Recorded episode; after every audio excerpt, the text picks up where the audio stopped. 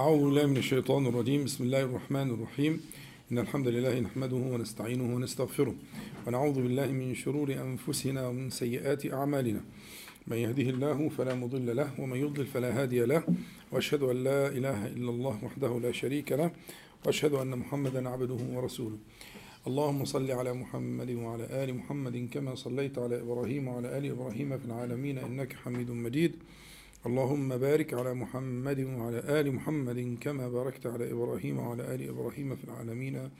إنك حميد مجيد. أما بعد فنصل ما بدأنا من دور المسجد في جمع الهم وفي توحيد الهموم. وهذه مسألة تحتاج منا إلى تأمل لندرس مسألة تفرق الهم وجمع الهم. وقلنا إن معنى العكوف في المساجد وأن مذهب الإمام الشافعي نبهنا إلى أن العكوف هو انتظام ما شأنه الانتشار التفرق.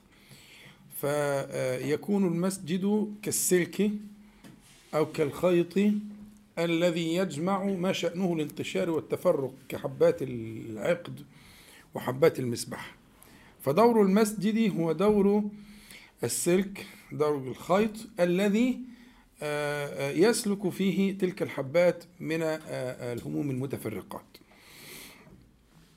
فمما أحب أن أنبه إليه الآن قبل أن نستأنف ما كنا في النصوص والكلام أن مسألة جمع الهم وتوحيد الهم ليست معركة تنتهي بالانتصار و و و ثم لا يتفرق الهم بعد ذلك.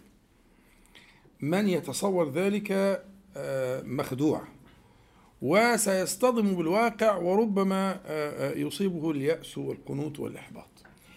مسألة توحيد الهم أو جمع الهموم هذه مسألة من مسائل المجاهدات الطويلة. من مسائل المجاهدات الطويلة. يعني أنت لن تستطيع أن تجمع همك مرة واحدة ثم الحمد لله خلاص لم يعد لي غير هم الآخرة.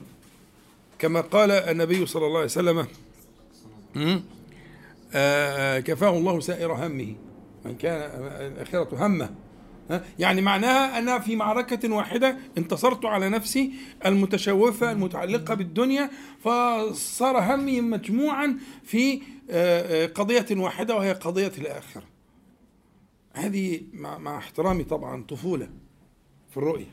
عدم إدراك لطبيعة الصراع. في مشكلة في الصوت؟ عندهم في مشكلة في الصوت يا دكتور محمد؟ واطي طب ما نقرب. الواطي له حل. ها؟ ماشي كده؟ ممكن نعدل شعلان هات الميكروفون كده مش شغال آه مش شغال عشان بطاريات ولا مش شغال عشان مش شغال شغال؟ أنا لسه مغيرين له بطاريه لسه. إيه؟ طب بس السلك مثلا ولا إيه السلك سلك.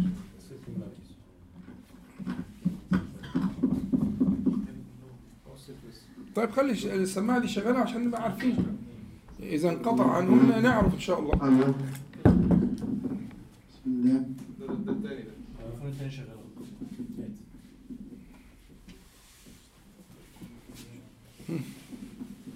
طيب اتفضل.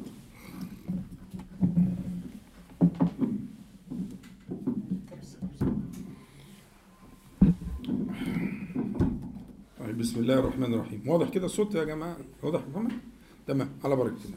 صلوا على رسول الله صلى الله عليه وسلم. يعني بداية أحب آه، آه، أن أنبهك إلى طبيعة آه، هذا هذا الصراع وتلك المدافعة بينك وبين الدنيا.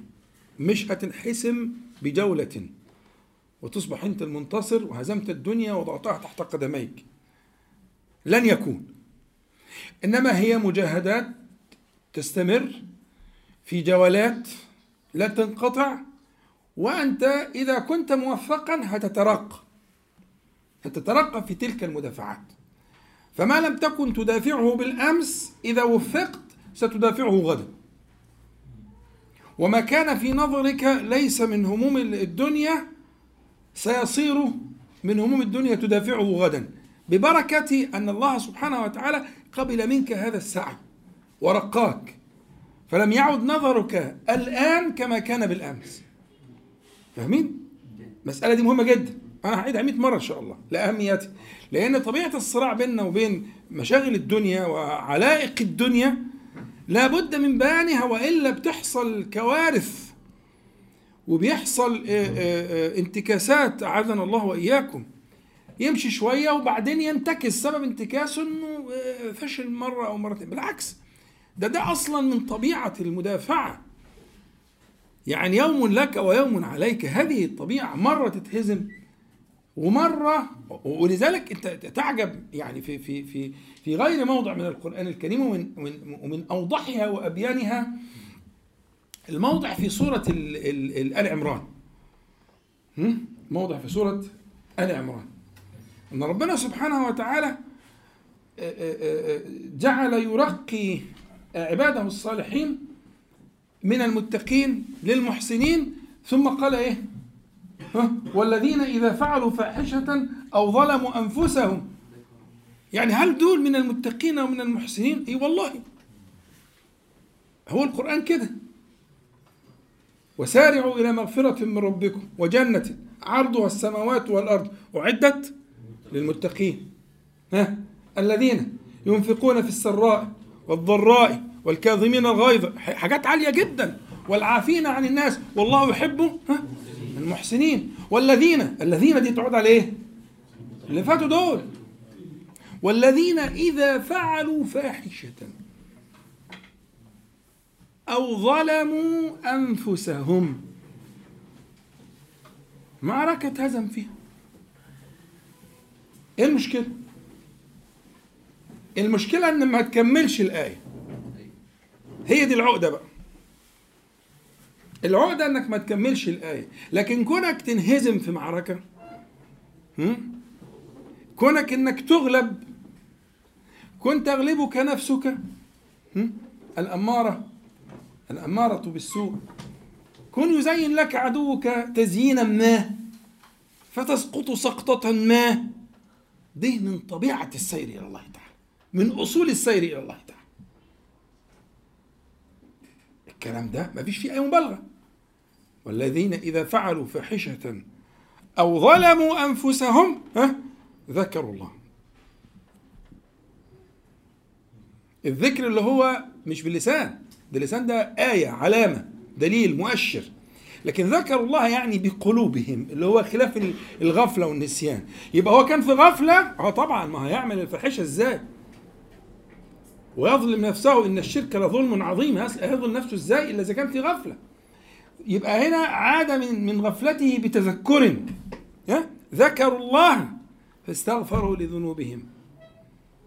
ومن يغفر الذنوب إلا الله ولم يصروا على ما فعل. التراجع الفوري. الإقلاع. طب ما هو دي صفات لفئة واحدة. فأنا يهمني جدا أن حضراتكم تدركوا طبيعة المدافعة والصراع في مسألة جمع الهموم.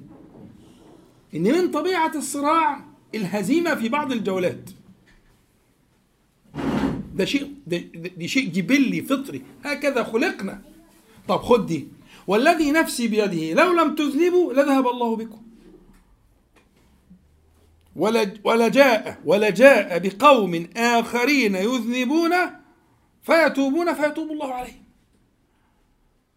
ألا وبيحلف ليه النبي عليه الصلاة والسلام؟ لأن في عجب شوية في الكلام. هو الصادق المصدق صلى الله عليه وسلم ويقسم غير مستقسم صلى الله عليه وسلم زي الحديث اللي جاي بتاع الليلة معانا. لما تلاقي النبي صلى الله عليه وسلم بيقسم هو مش بيقسم عشان أنت ممكن تتردد في تصديقه. لا. إنما يخاطب المؤمنين. لكن هو بيقسم لأنك ستجد شيئا ما من العجب فيما يقول. كأنك القسم هنا تمهيد.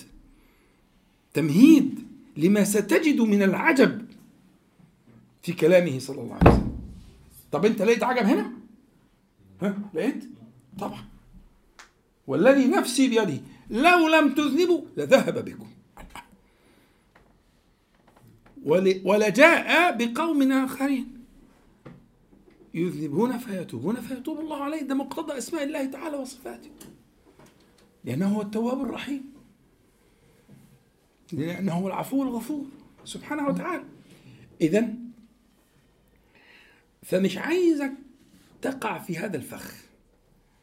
إنك تتصور أنها معركة تنتصر فيها على نفسك وتجمع همك على الآخرة وتنتهي القضية. ويظل همك مجموعا إلى أن تلقى الله تعالى. طفولة سذاجة. ده من الفخاخ التي تنصب لك. عشان أول ما تقع تيأس من نفسك. لكن من البداية لو أنك تعلم أنها جولات ها وأن النصر فيها بالنقاط عارفين الحكاية دي؟ مش بالضربه القاضيه مش أنتوا عارفين ال- ال- المصارعة والملاكمة والحاجات دي؟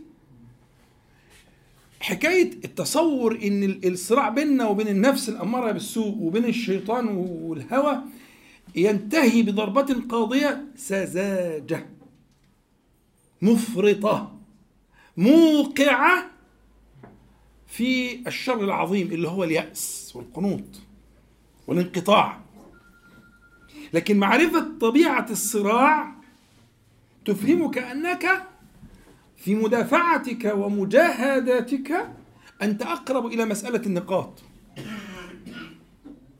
إن النصر بالنقاط وإن لازم ينالك يعني شيء ما من اللكمات.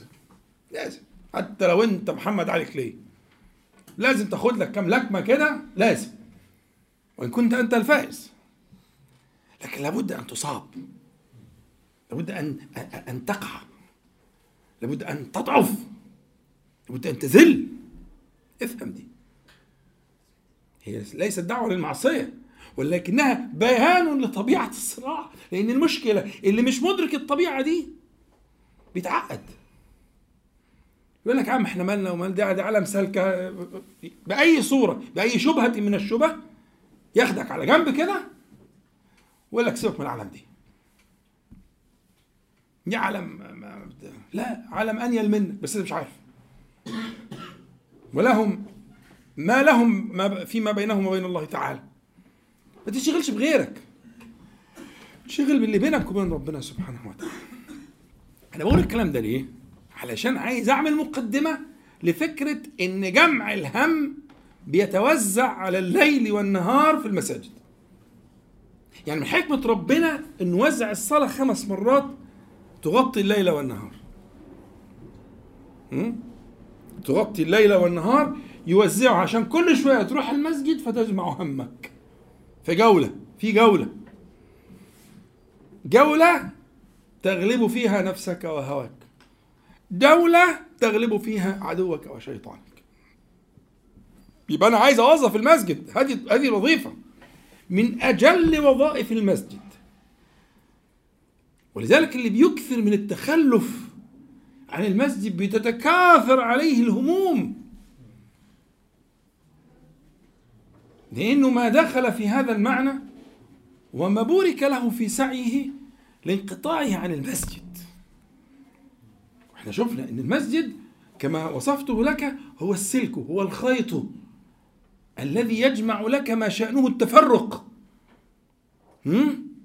تتفرق همومك وتتقطع نفسك عليها حسرات ليه؟ لكن إذا جمع الله تعالى ذلك لك في العصر ثم حصل ما حصل من التفرق بين العصر والمغرب يجمعه لك في المغرب وما حصل بين المغرب والعشاء يجمعه لك في العشاء ثم يأتي الفجر وهكذا. يجمع الله لك قلبك. بس خلي بالك كما قلت لك في أول الكلام ستترقى. بإصرارك على تلك المداومة والمجاهدة سيرقي الله تعالى شأنك. مساجد يا أخوانا هي الضابط الذي يضبط لك شأنك وحالك وهمك. وأجمع لك. ولا تنسى ما قلت لك. إنها ليست إيه؟ ليست الضربة القاضية التي تنتصر بعدها كلام ولا الصحابة الكرام. وقد حكيت لكم ما حكيت من شأن ما كانوا يجدون وقصة آه، في صحيح آه، آه، الإمام مسلم لما الصحابي وجد نفسه في شأن ليس كالشأن الذي يكون فيه مع النبي صلى الله عليه وسلم. حنظلة. حنظلة الأسدي في في صحيح مسلم. فأنكر على نفسه وأنكر من نفسه إيه الكلام ده؟ فذهب إلى أبي بكر فوافقه أبو بكر فيما أنه كذلك وأنه لا يكون على الشأن الذي يكون فيه ها مع النبي. هم مع النبي عليه الصلاة والسلام بتتجمع همومهم. ويجمع الله لهم ما تفرق من من شؤونهم. فإذا ما عادوا إلى الدنيا تفرقت. فبين له النبي صلى الله عليه وسلم ما أخذ أبو بكر وراحوا للنبي عليه الصلاة والسلام. بين له أن الأمر كذلك أن هذا من شأنهم في سعيهم ومجاهدتهم أن الأمر ساعة وساعة. بس ما تضيعش الساعة الثانية مش آخر المطاف. والأعمال بالخواتيم. فلعل الله سبحانه وتعالى أن يكتب لك خاتمة السعادة. فتكون خاتمتك بلا لا إله إلا الله محمد رسول الله. هو ما فيش مش عايزين غير كده. ملناش مطامع أكتر من كده. لكن كلنا طمعانين في عفو الله تعالى. لن يدخل الجنة أحد بعمله. خلي بالكم مش عايزين غفلة. قال ولا أنت؟ قال ولا أنا. عليه الصلاة والسلام. ولا أنت ولا أنا. إلا أن يتغمدني الله برحمته. إذا هذه القضية تصف طبيعة المدافعة في جمع الهم ودور المساجد في التئام الهموم وجمعها. وعايزة كل ما تذهب للمسجد وانت داخل اسأل ربك ذلك. وانتفع بكلام الإمام الشافعي الذي ذكرت لك في أنه ولو كان لقليل من الزمان هتقعد عشر دقائق ربع ساعة. اعقد ذلك في قلبك أن يجمع الله تعالى لك همك وأن ينالك من عكوفك على شأنك آه، آه، آه، الحظ الأوفى والنصيب الأتم الأكمل. طيب. إحنا عايزين نتفكر في مسألة تلك الهموم وتفرقها وكيف ذكر النبي صلى الله عليه وسلم ذلك. وإن شاء الله بعد ال ال ال الراحة هنتكلم شوية عن زي ما قلت لكم قلت لكم قبل كده من أهم الأسباب اللي تعيننا إن إحنا ندرس هموم الصحابة كأفراد. يعني ناخد بعض الأمثلة من الصحابة رضي الله عنهم ونشوف كيف كانت كيف كان آه، آه، آه، يجمع الله تعالى لهم همومهم. ها؟ ويوحد همومهم في في هم الآخرة. إحنا معانا حديث عايز يعني درجة من الانتباه ككل كلام النبي صلى الله عليه وسلم. وراه الترمذي وهو حديث حسن صحيح وهو حديث عظيم جليل من طريق أبي كبشة الأنماري رضي الله عنه أنه سمع رسول الله صلى الله عليه وسلم يقول ثلاثة أقسم عليهن وأحدثكم حديثا فاحفظوه. قال صلى الله عليه وسلم ما نقص مال من صدقة ولا ظلم عبد مظلمة فصبر عليها إلا زاده الله عزا ولا فتح عبد باب مسألة إلا فتح الله عليه باب فقر. وأحدثكم حديثا فاحفظوه. إنما الدنيا لأربعة نفر. رجل أو عبد رزقه الله مالا وعلما فهو يتقي فيه ربه ويصل فيه رحمه ويعلم لله فيه حقا فهذا بأفضل المنازل يعني عند الله. وعبد رزقه الله علما ولم يرزقه مالا. فهو صادق النية يقول يعني في قصده وممكن وبلسانه يقول لو أن لي مالا لعملت بعمل فلان. فهو بنيته فأجرهما سواء. وعبد رزقه الله مالا ولم يرزقه علما. فهو يخبط في ماله بغير علم. لا يتقي فيه ربه ولا يصل فيه رحمه ولا يعلم لله فيه حقا. فهذا بأخبث المنازل. وعبد لم يرزقه الله مالا ولا علما. فهو يقول لو أن لي مالا لعملت فيه بعمل فلان فهو بنيته فوزرهما سواء. هندرس الحديث إن شاء الله كلمة كلمة ونحاول إيه يعني نعيش فيه. وأنا قلت لكم خطر الحديث في قضية الهم إنه قسم الناس لأربعة آه، آه، أقسام. لأربعة نفر. وكلمة إنما قلنا قبل كده إنها تفيد القصر جميل. فلما النبي عليه الصلاة والسلام يقول إنما الدنيا لأربعة نفر. أنا سبقت أنا هرجع لأول حديث إن شاء الله. بس الحتة دي عشان عايز أجذب انتباهك مش عايزك تسقط مني خالص في اللي جاي ده.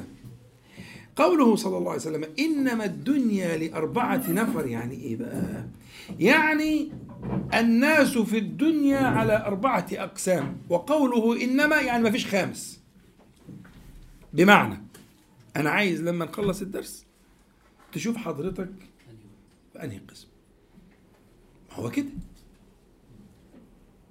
إنما الدنيا لأربعة نفر. ما هي ما ينفعش تكون رجل هنا ورجل هنا. مش هينفع. أو ما ينفعش تتصور نفسك في خامس في قسم خامس من الأقسام. فأنا عايزك تعيش معايا الحديث عشان نشوف إحنا موقعنا إيه في هذه القسمة. التي يعني حصر النبي صلى الله عليه وسلم فيها قسمة الناس. الحديث في أوله يقول عليه الصلاة والسلام ثلاثة أقسم عليهن. وأحدثكم حديثا فاحفظوا طيب. الثلاثة اللي هيقسم عليها النبي صلى الله عليه وسلم أنا لسه لكم من شوية النبي صلى الله عليه وسلم هو الصادق المصدوق. وهو يقسم غير مستقسم يعني ما حدش طلب منه يقسم. لماذا؟ حد يجاوب. آه إيه بقى وجه العجب؟ كويس. إيه وجه العجب في الثلاث أشياء اللي هتتقال دي؟ اللي إحنا قلنا أنتوا سمعتوهم طبعا. مظبوط؟ إيه وجه العجب؟ ليه يقسم على الثلاث حاجات دول؟ أقولهم تاني ولا أقولهم تاني؟ عشان خاطرك. الأولى بس عشان تجاوبني بقى أنت. ها؟ عشان خاطرك. الأولى ما نقص مال من صدقة حلو؟ تمام. الثانية ولا ظلم عبد مظلمة فصبر عليها إلا زاده الله عزا. والثالثة ولا فتح عبد باب مسألة إلا فتح الله عليه باب فقر الع- إيه العجب الذي جعله يقسم؟ إحنا قلنا ما يقسم مش عشان تصديق. مش كده؟ لأن اللي يشك في صدق النبي صلى الله عليه وسلم يكفر. صح؟ الواحد يشك في ثبوت الحديث. ماشي. سنده ضعيف مش عارف الكلام ده. لكن واحد سمعه من النبي صلى الله عليه وسلم أو جاله بال- بال- بالتواتر أو ال- بالقطع إن قال النبي صلى الله عليه وسلم كذا كذا خلاص. فمن شك في صدق النبي صلى الله عليه وسلم إيه؟ كفر خرج من ملة الإسلام. مظبوط؟ حلو قوي فهو صادق مصدوق صلى الله عليه وسلم وهو يقسم غير مستقسم. ففي يعني حاجة معينة. يلا يا عم. إيه رأيك؟ خد راحتك. ممكن عشان العقل البشري دايما شايف إن الواحد لما هيتصدق بحاجة فكده هتقل. الله يفتح عليك. أحسنت. أحسنت. احسانا بالغا. هو كده فعلا. هنا القسم ليه بقى؟ لأن الثلاث أشياء دول ظواهرها تنافي حقائقها. فهو بينبهك خلي بالك اللي جاي ها اللي جاي مش متفق مع الحسابات العقل يبقى القسم هنا معناه إيه بقى؟ فهموني بقى حتة إنك أنت تفتكر النبي صلى الله عليه وسلم يؤكد كلامه بالقسم تبقى أنت مش فاهم حاجة أصلا. ما ينفعش. هو لا يحتاج إلى قسم. إن هو إلا وحي يوحى عليه الصلاة والسلام، صح؟ ده إيماننا ده اعتقادنا. حلو جدا، يبقى اذا طب يقسم ليه؟ لما يأتيك من عجب. لما يأتيك من إيه؟ من عجب. اللي فاتت شرحناها. ها والذي نفسي بيده لو لم تذنبوا لذهب الله بكم لقيت أنت فيها عجب فعلا ففهمت القسم صح شوف بقى هنا الثانية دي الثلاث حاجات دول ثلاثة أقسم عليهن كل واحدة فيهم ظاهرها يخالف حقيقتها تماما يضاد الحقيقة لا يلتقيان الظاهر غير الحقيقة فكان فيها من العجب اللي خلاف حسابات العقل البشري. علشان بيمهد يمهد السامع لقبول ما يأتي. يعني يقول لك اتهم عقلك يا مسكين. ده معنى القسم. فهمت الفكرة؟ العقل القسم بيقول لك إيه؟ اتهم عقلك يا مسكين. كان معايا ألف. طلعت مية بقوا تسعمية. دي مش يعني. دي أولى ابتدائي صح؟ مش كده؟ أنت عايز تفهمني إن ال 900 زي ال 1000 أو أكتر؟ آه. أنا عايز أفهمك كده. طب إزاي؟ هفهمك إزاي بس الأول تسلم لي إنك بعد ما طلعت ال 100 ال 1000 زادوا. وتسلم بكده وهقول لك تحصل الأمور دي إزاي. بس الأول أقسم النبي صلى الله عليه وسلم عشان يمهدك. لعجب يأتيك. فهمت الفكرة يا شباب؟ خد بقى أقسام النبي صلى الله عليه وسلم في السنة كلها كده. ودي فائدة جميلة جدا. لو تتبعت القسم في سنة النبي صلى الله عليه وسلم لوجدت عجبا. كل مرة هتلاقي ورا القسم في سر ورا القسم في آآ آآ آآ يعني معاني عميقة تأخذ بيديك إلى الله تبارك وتعالى. طيب كويس نحن على الجاكيت ده إحنا لسه في الأول. والدنيا سخنت صلوا على حضرة النبي صلى الله عليه وسلم. الأولى ما نقص مال من صدقة وفي الحقيقة إنه الصدقة من الجهة العددية تنقص المال. لكن هو حقيقة المال أن يكون مشتملا على البركة. وأن يجعل الله تبارك وتعالى في هذا المال بركة في النفس وبركة في الولد وبركة في في الشأن كله. هو المال المال أداة وسيلة. مش كده؟ يعني المال لا يراد لذاته. إلا للذي مات قلبه. لكن أي إنسان عاقل المال بالنسبة له وسيلة لتحقيق الأغراض. فسيجعل الله تعالى في الباقي أغراضا أكثر وأبقى وأنفع. لأن ذلك لا يكون إلا به سبحانه وتعالى. لا يكون إلا به سبحانه وتعالى. فإن شئت بركة في ولد فمنه في صحة فمنه. في عافية فمنه في زوج فمنه سبحانه وتعالى. يبقى هنا مقتضى التسليم أن تسلم بأن هذا الذي بقي وهو من الجهة العددية أقل عددا وأعظم بركة وأنفع وأبقى في الدنيا والآخرة. تمام؟ حلو جدا. الحاجة الثانية ولا ظلم عبد مظلمة فصبر عليها إلا زاده الله عزة. لأن الظاهر أن المظلوم بيبقى فيه ذلة.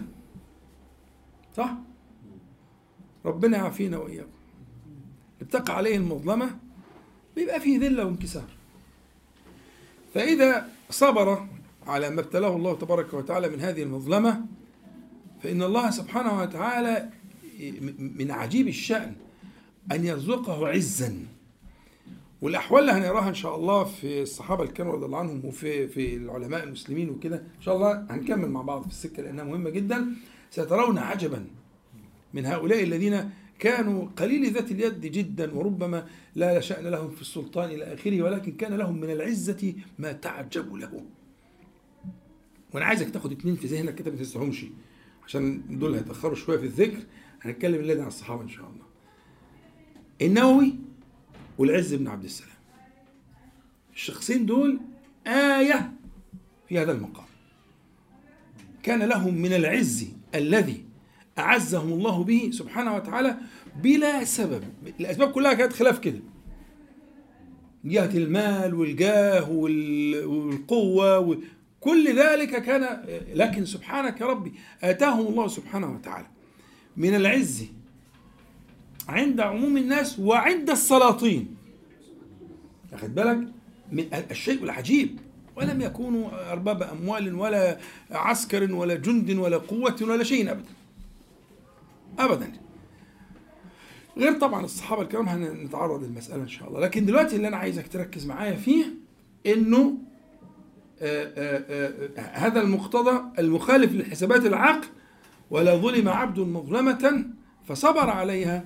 إلا زاده الله عزا. الحاجة الثالثة ولا فتح عبد باب مسألة إلا فتح الله عليه باب فقر. لأنه قد يتصور أنه هو بيستكثر اللي بيفتح أبواب المسائل ويتظاهر بأنه محتاج إلى آخره ويطرق الأبواب ويتحايل على خلق الله. يظن واهما أنه يستزيد وهو في الحقيقة لا يستزيد إنما هو يزداد فقرا إلى فقر. يزداد فقرا إلى فقر. وهنا عايزين نقف وقفة صغيرة. في قوله صلى الله عليه وسلم إلا فتح الله عليه باب فقر. الفقر والغنى يا شباب له حقيقة تحتاج إلى تنبيه. هي كلمة فقر أصلا جاية منين؟ من الحاجة الشديدة التي تقسم ظهر المرء. ده الفقر. جاء من الإيه؟ من فقار الظهر. عارفين فقار الظهر؟ الظهر له فقار. فالف فالفقير اللي هو فقير بمع فعيل بمعنى مفعول بمعنى مفقور. والمفقور هو الذي فقرت فق فقرات ظهره يعني اتقطم ظهره. ظهره مقطوم يعني. من الحاجة. فالفقير بقى حاجة بعيدة خالص. أنها نزلت به حاجة حتى قصمت ظهره. ده الفقير. مفهوم؟ المادة يعني معناها يدور في هذا الفلك إن الفقر معناه كده. أن تنزل الحاجة بالمرء فتقسم ظهره. من فقير بمعنى مفقور يعني فعيل بمعنى مفعول. زي قتيل بمعنى مقتول كده. فقير بمعنى مقتول يعني مقطوم ظهره. طيب لكن هو في الحقيقة إن التعريف الشرعي للفقر والغنى بعيد عن الظاهر الحال عند الناس. فالنبي صلى الله عليه وسلم في الإمام في صحيح الإمام البخاري يقول إنما الغنى غنى القلب وإنما تفيد القصر. يعني عايز يقول إنما الغنى على الحقيقة ليس من كثرة العرض ولكن الغنى على الحقيقة هو غنى النفس. فالنفس التي تستغني بالله تعالى يعني بإيه؟ بالإيمان به واليقين عليه وحسن الظن به والإيمان بأسمائه وصفاته تلك النفس هي النفس الغنية إنما الغنى غنى القلب. إيه القلب ده؟ القلب ده هو موضع الإيمان. الإيمان بأسماء الله تعالى وصفاته. واليقين عليه وحسن الظن به جل جلاله. فمن أحسن ذلك أحسن ذكر الله تبارك وتعالى بأسمائه وصفاته وأحسن الظن به جل جلاله ها؟ وكان موقنا بما عند الله سبحانه وتعالى كأنه يراه. ده معنى اليقين؟ يبقى إيه؟ هو ده الغني. وإن كان قليل العرض. وإن كان قليل العرض من الدنيا فليس الغنى من كثرة العرض. إنما الغنى غنى القلب.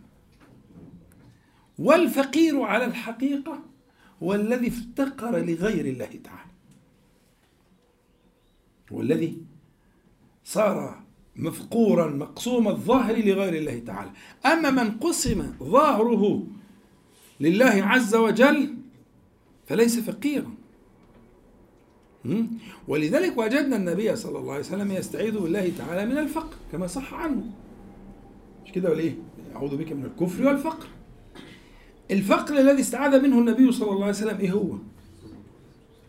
هو الفقر لغير الله تعالى أن تلجأ النفس فقيرة مقسومه الظهر لغيره سبحانه وتعالى هو ده الفقر الذي استعاذ منه النبي صلى الله عليه وسلم. لأن النبي صلى الله عليه وسلم مر مر في أوقات كان فيها ضيق شديد جدا في مكة وفي المدينة. صحيح ربنا وسع عليه سبحانه وتعالى? لكن مرت سنون سنون شديدة إجاف في مكة في الأواخر بعد عام الحزن؟ وفي المدينة المنورة. أيام كانت عجاف وشديدة. ولم يكن فقيرا صلى الله عليه وسلم أبدا إلا لله تبارك وتعالى. فما استعاذ منه النبي صلى الله عليه وسلم هو الفقر الفقر لغير الله عز وجل. ومن هنا نفهم معنى الغنى والفقر على الوجه الصحيح. فمن استغنى بالله سبحانه وتعالى بأسمائه وصفاته صار غنيا. ويصل به الأمر أن أنه لا يظهر ذلك يعني رضاه وسلوكه وتصرفه مع الناس? لا يظهر منه ذلك. يعني في وصف جميل جدا في القرآن الكريم من أعجب الأوصاف الحقيقة يحسبهم الجاهل ها؟ أغنياء من التعفف. تعرفهم بسيماهم. لا يسألون الناس إلحافا إيه الناس دي بتدفع أنا كل ما أعدي على الموضوع ده أقف. لازم نقف. أحاول أتصور في الحياة الدنيا من هؤلاء؟ إيه العزة دي؟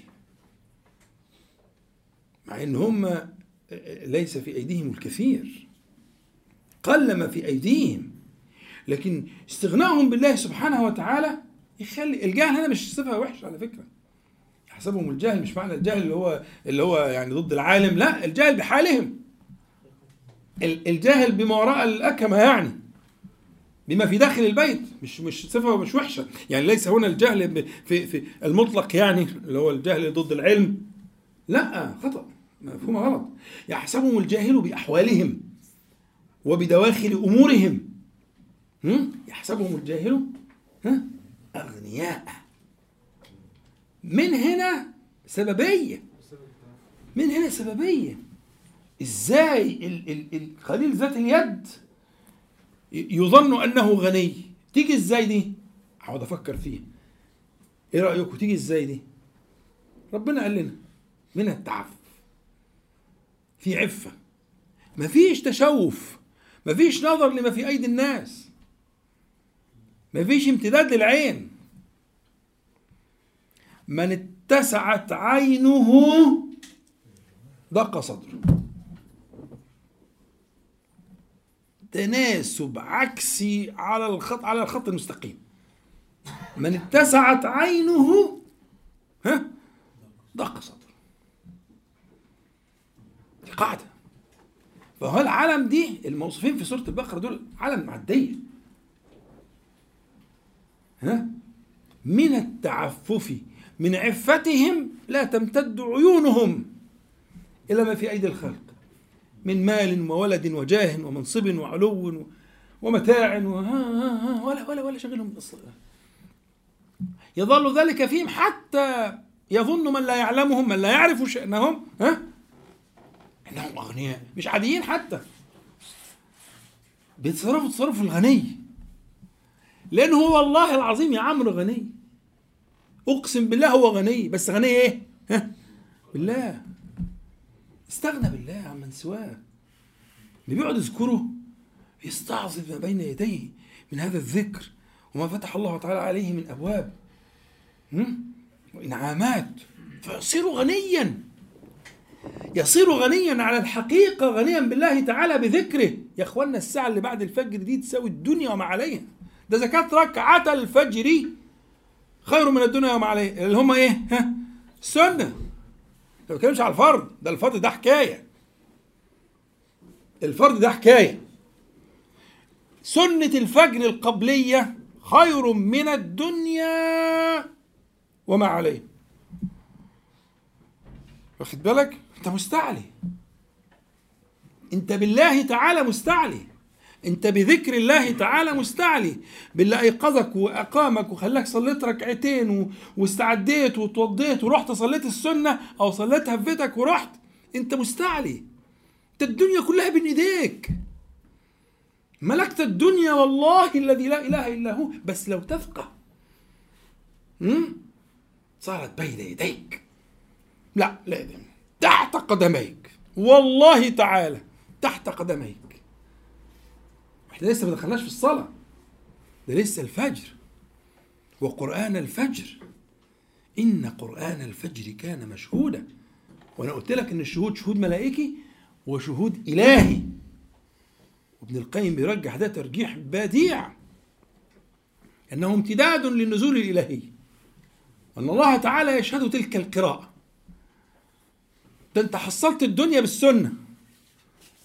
خير من الدنيا وما عليها أنت حصلت الدنيا كلها حطيتها تحت رجليك بالسنة خش بقى على الفرد. اسمع القرآن. وانتبه واخشع. وتفكر وتدبر؟ وسيفتح الله لك تعالى لك من الأبواب. ما لا يخطر لك على بال. خدين بالكم؟ صلوا على حضرة النبي صلى الله عليه وسلم. يبقى إذا إحنا بس عملنا يعني ذهبنا قليلا جهة مسألة تعريف الفقر والغنى لأهمية المسألة. وكله مبني على اليقين والتصديق بموعود الله تبارك وتعالى وما جاء في القرآن والسنة. إنما يعني قصر. إنما الغنى غنى القلب. فإذا في في في الحال الثالث اللي هو الثلاثة التي أقسم النبي صلى الله عليه وسلم عليهن. الثالثة وما فتح عبد باب مسألة إلا فتح الله عليه باب فقر. يعني ممكن يبقى في إيده كتير بس فقير. ممكن الإنسان يبقى إيده فيها كتير معارض كتير بس فقير. نفسه مفقورة مفقورة إلى الدنيا لا يسكن أبدا. والأمثلة كتير. بس كل عليك إنك تعمل دورة كده حوالين نفسك. اعمل دورة كده خفيفة كده في اللي حواليك. إيه اللي حازوا مئات الألوف؟ طب اللي حازوا الملايين؟ طب اللي حازوا مئات الملايين؟ طب اللي حازوا آلاف الملايين؟ كتير. والله إنهم فقراء. والله إنهم فقراء. تزداد حاجتهم. تزداد حاجتهم. كلما جمعوا عرضا إلى عرض كلما ازدادت حاجتهم. ولا يستغني المستغني إلا بالله سبحانه وتعالى. ولا يربط الله تعالى إلا على قلب رضي به ربا سبحانه وتعالى. طيب. إحنا بقالنا 45 دقيقة ما كانش مقرر كده خالص. ان شاء الله ناخد راحة سريعة خفيفة ونعود إن شاء الله استكمال بقى إيه؟ إنما الدنيا لأربعة نفر. على الوعد اللي قلت لكم عليه عايزك تقوم وانت أنت تجد نفسك مقعدا في هذه القسمة وتنتفع بكلام النبي صلى الله عليه وسلم لقصره الدنيا على أربعة نفر. آه. فنسأل الله تعالى أن ينفعنا جميعا بما قلنا وما سمعنا أن يجعل حجة لنا لا علينا رب العالمين. اللهم صل على محمد وأنزل المقعد المقرب منك يوم القيامة والحمد لله رب العالمين. تفضلوا حضرتك أعوذ بالله من الشيطان الرجيم. بسم الله الرحمن الرحيم. الحمد لله رب العالمين. اللهم صل على محمد وعلى آل محمد كما صليت على إبراهيم وعلى آل إبراهيم في العالمين إنك حميد مجيد. اللهم بارك على محمد وعلى آل محمد كما باركت على إبراهيم وعلى آل إبراهيم في العالمين إنك حميد مجيد. أما بعد بعد المقدمة التي كانت قبل هذا الفاصل في بيان حقيقة هذا التقسيم للغنى والفقر وللدنيا وللأشياء التي ظواهرها آه، غير حقيقتها.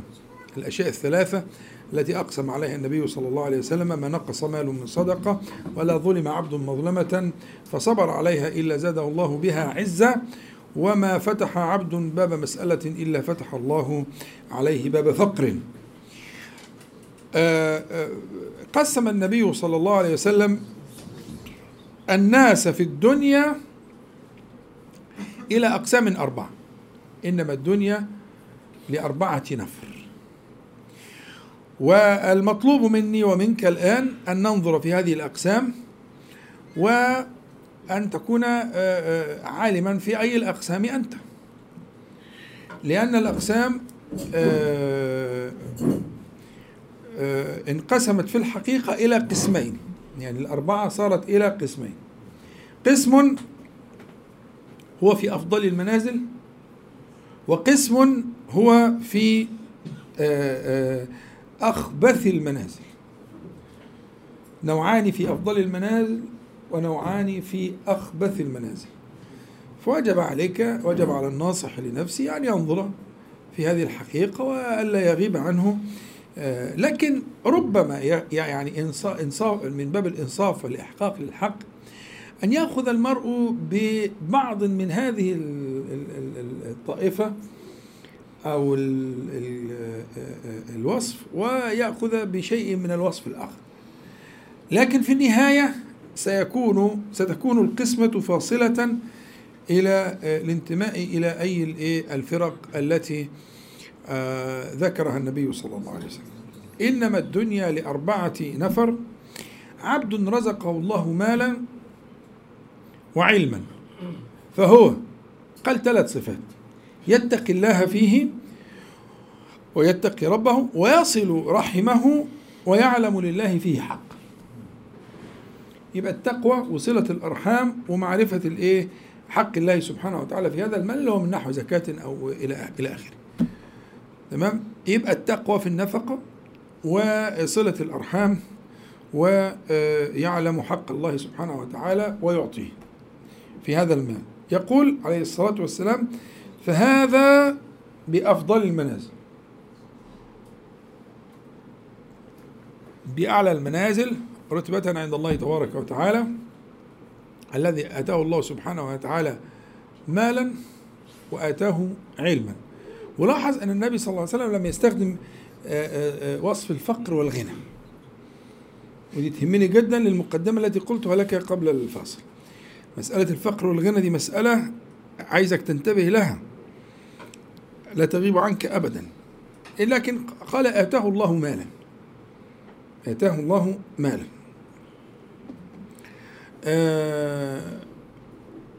ورزقه الله سبحانه وتعالى علما. والمقصود هنا بالعلم هو العلم النافع لأن العلم كما علمت من قبل كما قال النبي صلى الله عليه وسلم في الحديث ال- الذي صححه آه، غير واحد من أهل العلم منهم الخطيب البغدادي وغيره.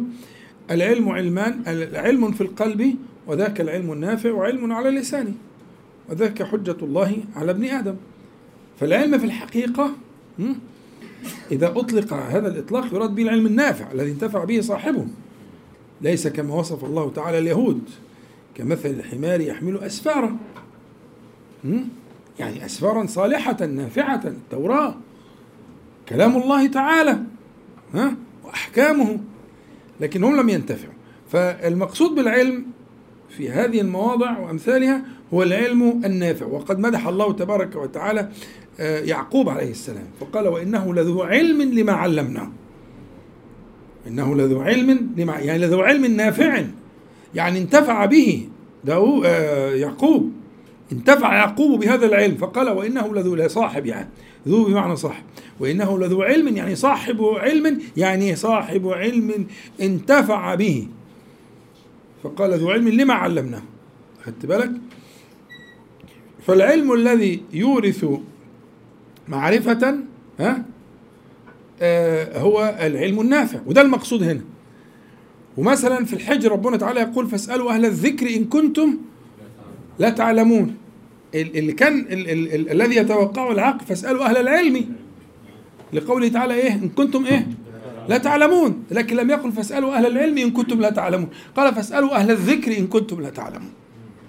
لذات الغرض يعني فاسألوا أهل العلم النافع الذي انتفع به أصحابه فصاروا من الذاكرين.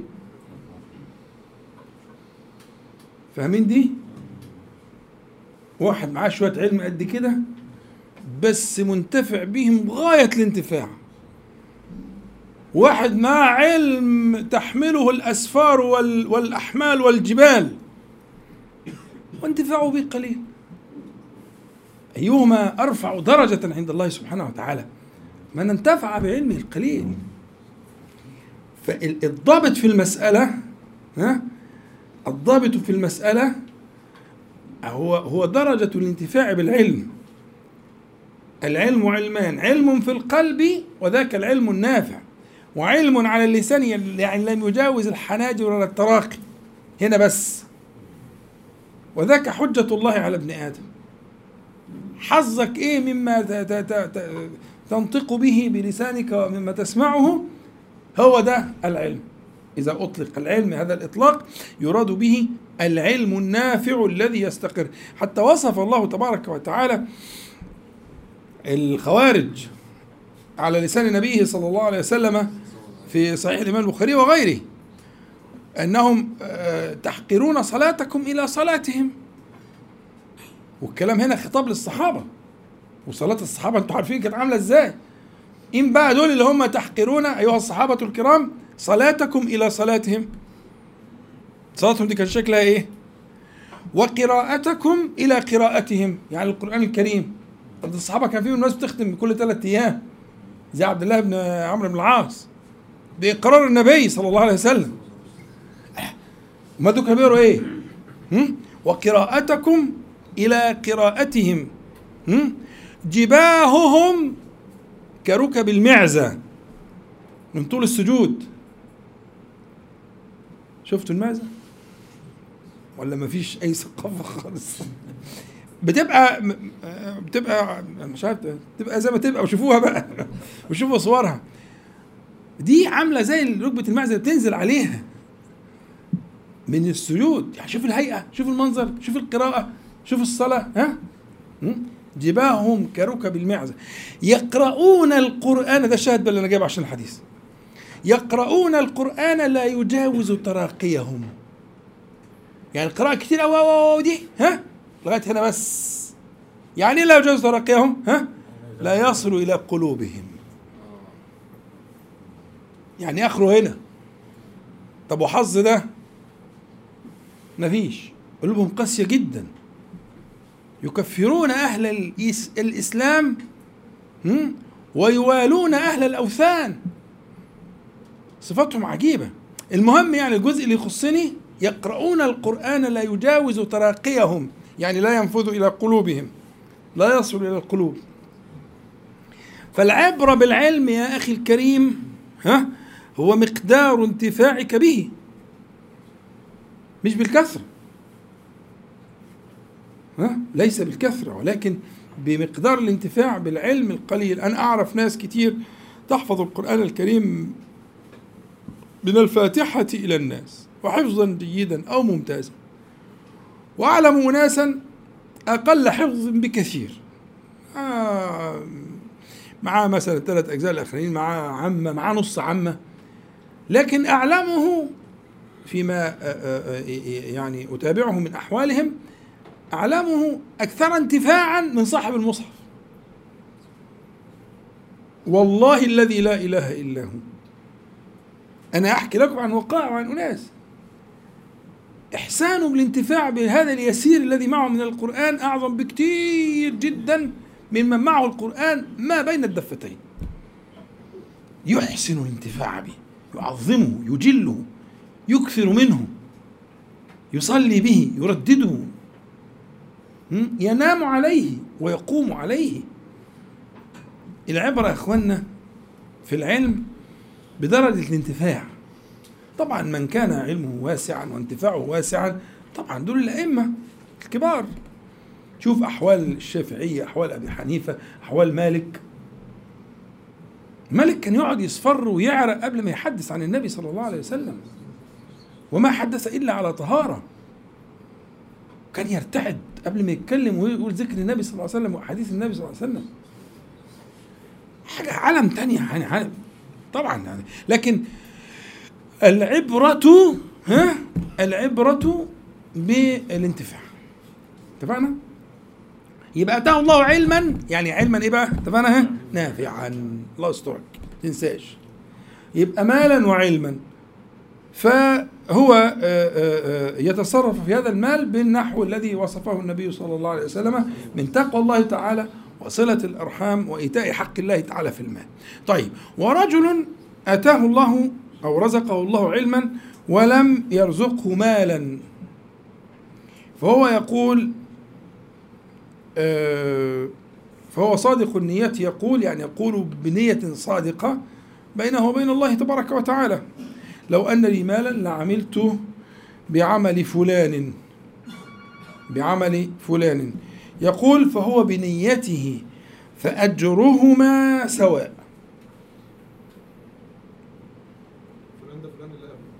ها؟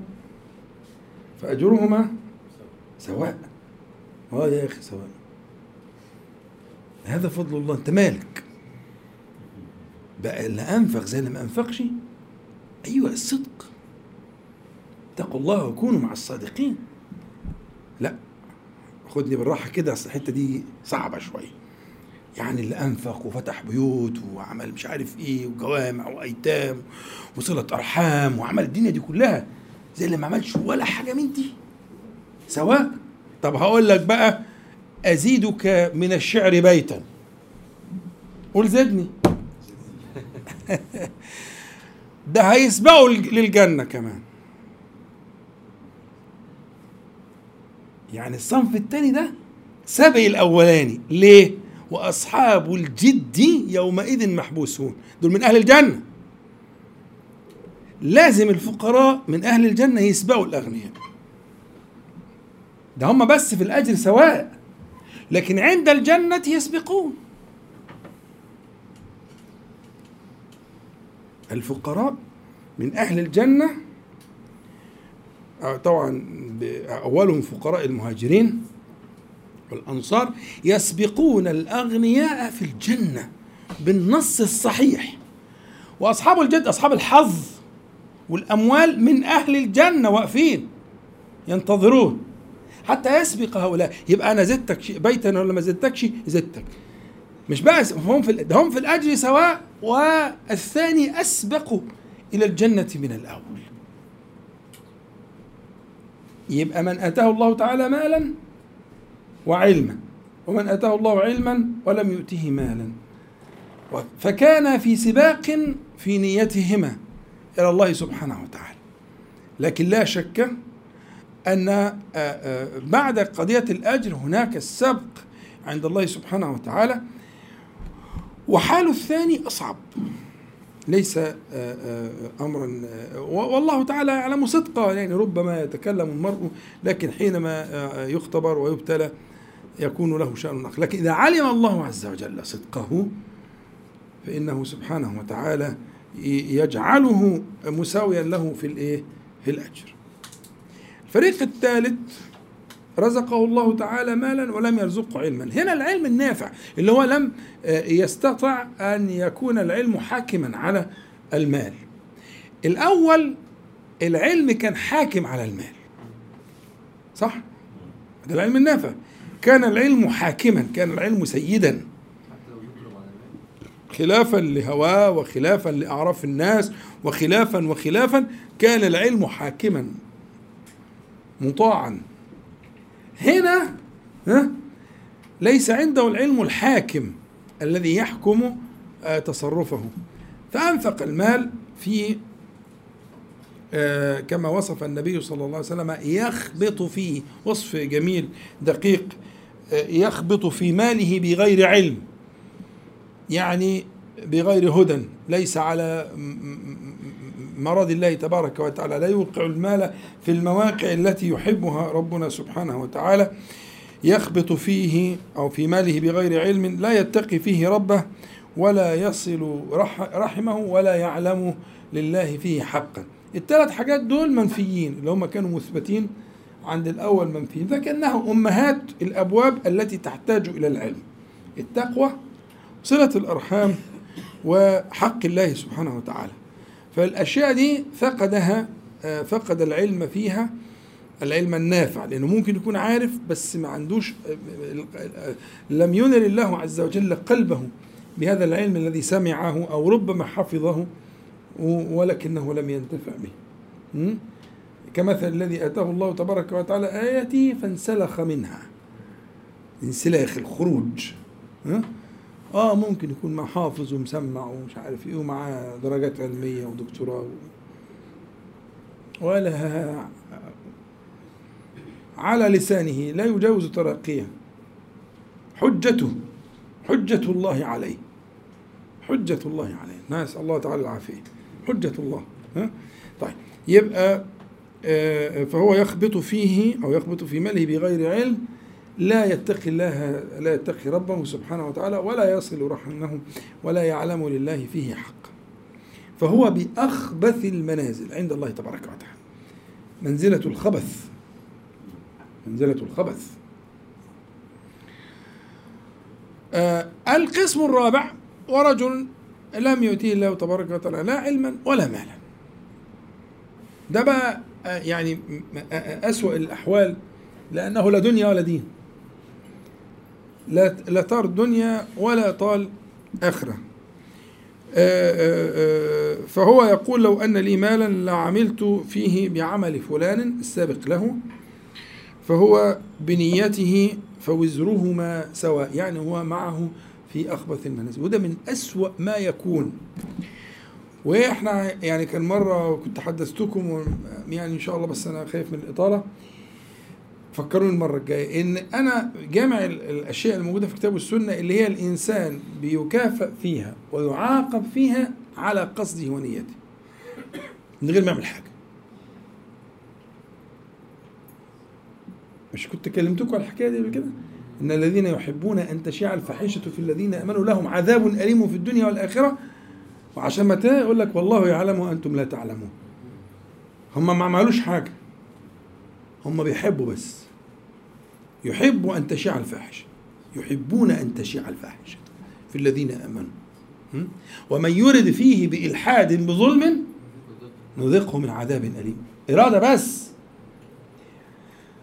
ففكروني إن شاء الله نجمع الآيات كتير ما شاء الله والأحاديث جميلة جدا والآيات كثيره في إيه، بيان هذا المعنى أن العاقبة أن العاقبة تكون بالقصد والنية من غير عمل الجوارح ودي تجارة للفائزين وبوار وخ- وخسران للخاسرين. لأن أنت قاعد على الكرسي أنت ما اتحركتش هو صاحبنا عمل إيه؟ لو أن لي مثل مال فلان ما عملش حاجة. واحد بقى في أعلى المنازل واكرمها عند الله تبارك وتعالى واحد في أخبث المنازل. ها؟ فقضية ال- ال- ال- المتاجرة مع الله سبحانه وتعالى بصدق النيات? النبي صلى الله عليه وسلم يقول إن بالمدينة لرجالا. وإيه ده دي, ساعة العسرة. ده جيش العسرة. دي, دي تبوك. الاختبار الأعظم. ها؟ الاختبار الأعظم. الشدة وترك الأموال وترك الثمار. قاعدين طول السنة يزرعوا عشان اللحظة دي. ثمارهم ويراعوا نخلهم ويراعوا مش عارف إيه وإيه وصح ما استوى وخلاص ها؟ سيبوا ده كله واطلعوا. اتركوا كل شيء. هيخسر هيبوظ. تعالوا. تعالوا فين؟ مش عارفين رايحين خلاص بعدين طلعوا رايحين يقتلوا الروم. الروم؟ آه الروم. وسابوا كل حاجة. ها؟ وبعدين وهم هناك يوم النبي صلى الله عليه وسلم لهم إيه؟ إن بالمدينة بالمدينة لرجالا. ما قطعتم واديا ولا سرتم مسيرا إلا كانوا معكم. يعني مش مجرد إيه؟ خدوا أجر زيكم. ده التعبير النبوي في منتهى الدقة. إلا كانوا معكم. حبسهم العذر. إيه رأيك في النية؟ كده وكده ما هي ما توديك وتبعد البعيد في أسفل سافلين. فقضيه يعني فكروا المرة الجاية إن شاء الله. الموضوع مهم جدا. الحديث ده بيأسس لنا القاعدة دي. ها؟ لو أن لي مثل ما فلان في الاولى في الثاني وفي الرابع. لو أن لي مثل ما فلان وطار فوق بل سبقه إلى الجنة. بالنص الصحيح. لأنه ابتلي في الدنيا بالفقر وبقلة ذات اليد. فهيعوضه هناك. التاني هيخش برضه بس استنى شوية. عشان تشوف الأولاني داخل كده. كرامة له والرابع ده اللي بقى خسر الدنيا والآخرة. ها؟ فالقصد والنية ممكن تحمل الإنسان إلى مراتب لا يبلغها الإنسان بعمله أبدا يعني. تمام؟ طيب إذا أنا قلت لك عايزين نقرأ الحديث سوا كده برواقة ونشوف. حظي وحظك من ذلك الحديث. ما هو حظي وحظك من هذا الحديث؟ لابد أن تتأمل. وكما قال في الحديث الحسن إن لكل حق ها حقيقة. هتقول حق يحتاج إلى حقيقة. يحتاج لبرهان وبيان مش ليا ليك أنت. يعني أنت تحتاج بينك وبين نفسك إذا ادعيت دعوة ما ها؟ يعني إذا ادعيت أنك تحب الله ورسوله. حلو جد. جميل جدا مفيش أعلى من كده. بس خلي بالك لكل حق ده حق. حب الله ورسوله صلى الله عليه وسلم ده حق ولا لا؟ حق. ده هو حق الحق. تمام؟ إن لكل حق حقيقة. فما برهان ذلك؟ ما برهان حبك لله تعالى ولرسوله صلى الله عليه وسلم؟ قل إن كنتم تحبون الله فاتبعوني. دليل المحبة. برهان صدق هذا القول وهذه الدعوة. أن تتابعه أن تصدقه. فإذا انظر في تلك الأقسام. وانظر حظك من هذه الأنواع. وكن على وجل وحذر واسأل ربك سبحانه وتعالى أن يأخذ بيديك إليه أخذ الكرام عليه سبحانه وتعالى. هذا يعني لا يكون إلا بالله. هذه المعرفة وهذا السلوك الاثنين هذه المعرفة وذاك السلوك لا يكون إلا بالله تبارك وتعالى. عرفت الآن واتضح لك الأمر وما بقي إلا أن تقبل عليه سبحانه وتعالى وأن تناجيه وأن تسأله أن يأخذ بيديك إليه سبحانه وتعالى أخذ الكرام عليه وأن يبين لك أن يربط على قلبك وأن يرضيك عنه أن يرضيك عنه رضي الله عنهم ورضوا عنه. فلعله أن أن يبلغك الرضا أن ترضى عن الله سبحانه وتعالى فيما قسم لك. نسأل الله العلي القدير أن ينفعنا جميعا بما قلنا وما سمعنا وأن يجعله حجة لنا لا علينا رب العالمين. وأن يعيذنا وإياكم وسائر إخواننا من المسلمين والمسلمات من شرور أنفسنا ومن سيئات أعمالنا ومن فتنة القول والعمل. اللهم صل على محمد وعلى آل محمد كما صليت على إبراهيم وعلى آل إبراهيم في العالمين إنك حميد مجيد. اللهم بارك على محمد وعلى آل محمد كما باركت على إبراهيم وعلى آل إبراهيم في العالمين إنك حميد مجيد. الحمد لله رب العالمين. نقول جميعا سبحانك اللهم ربنا وبحمدك.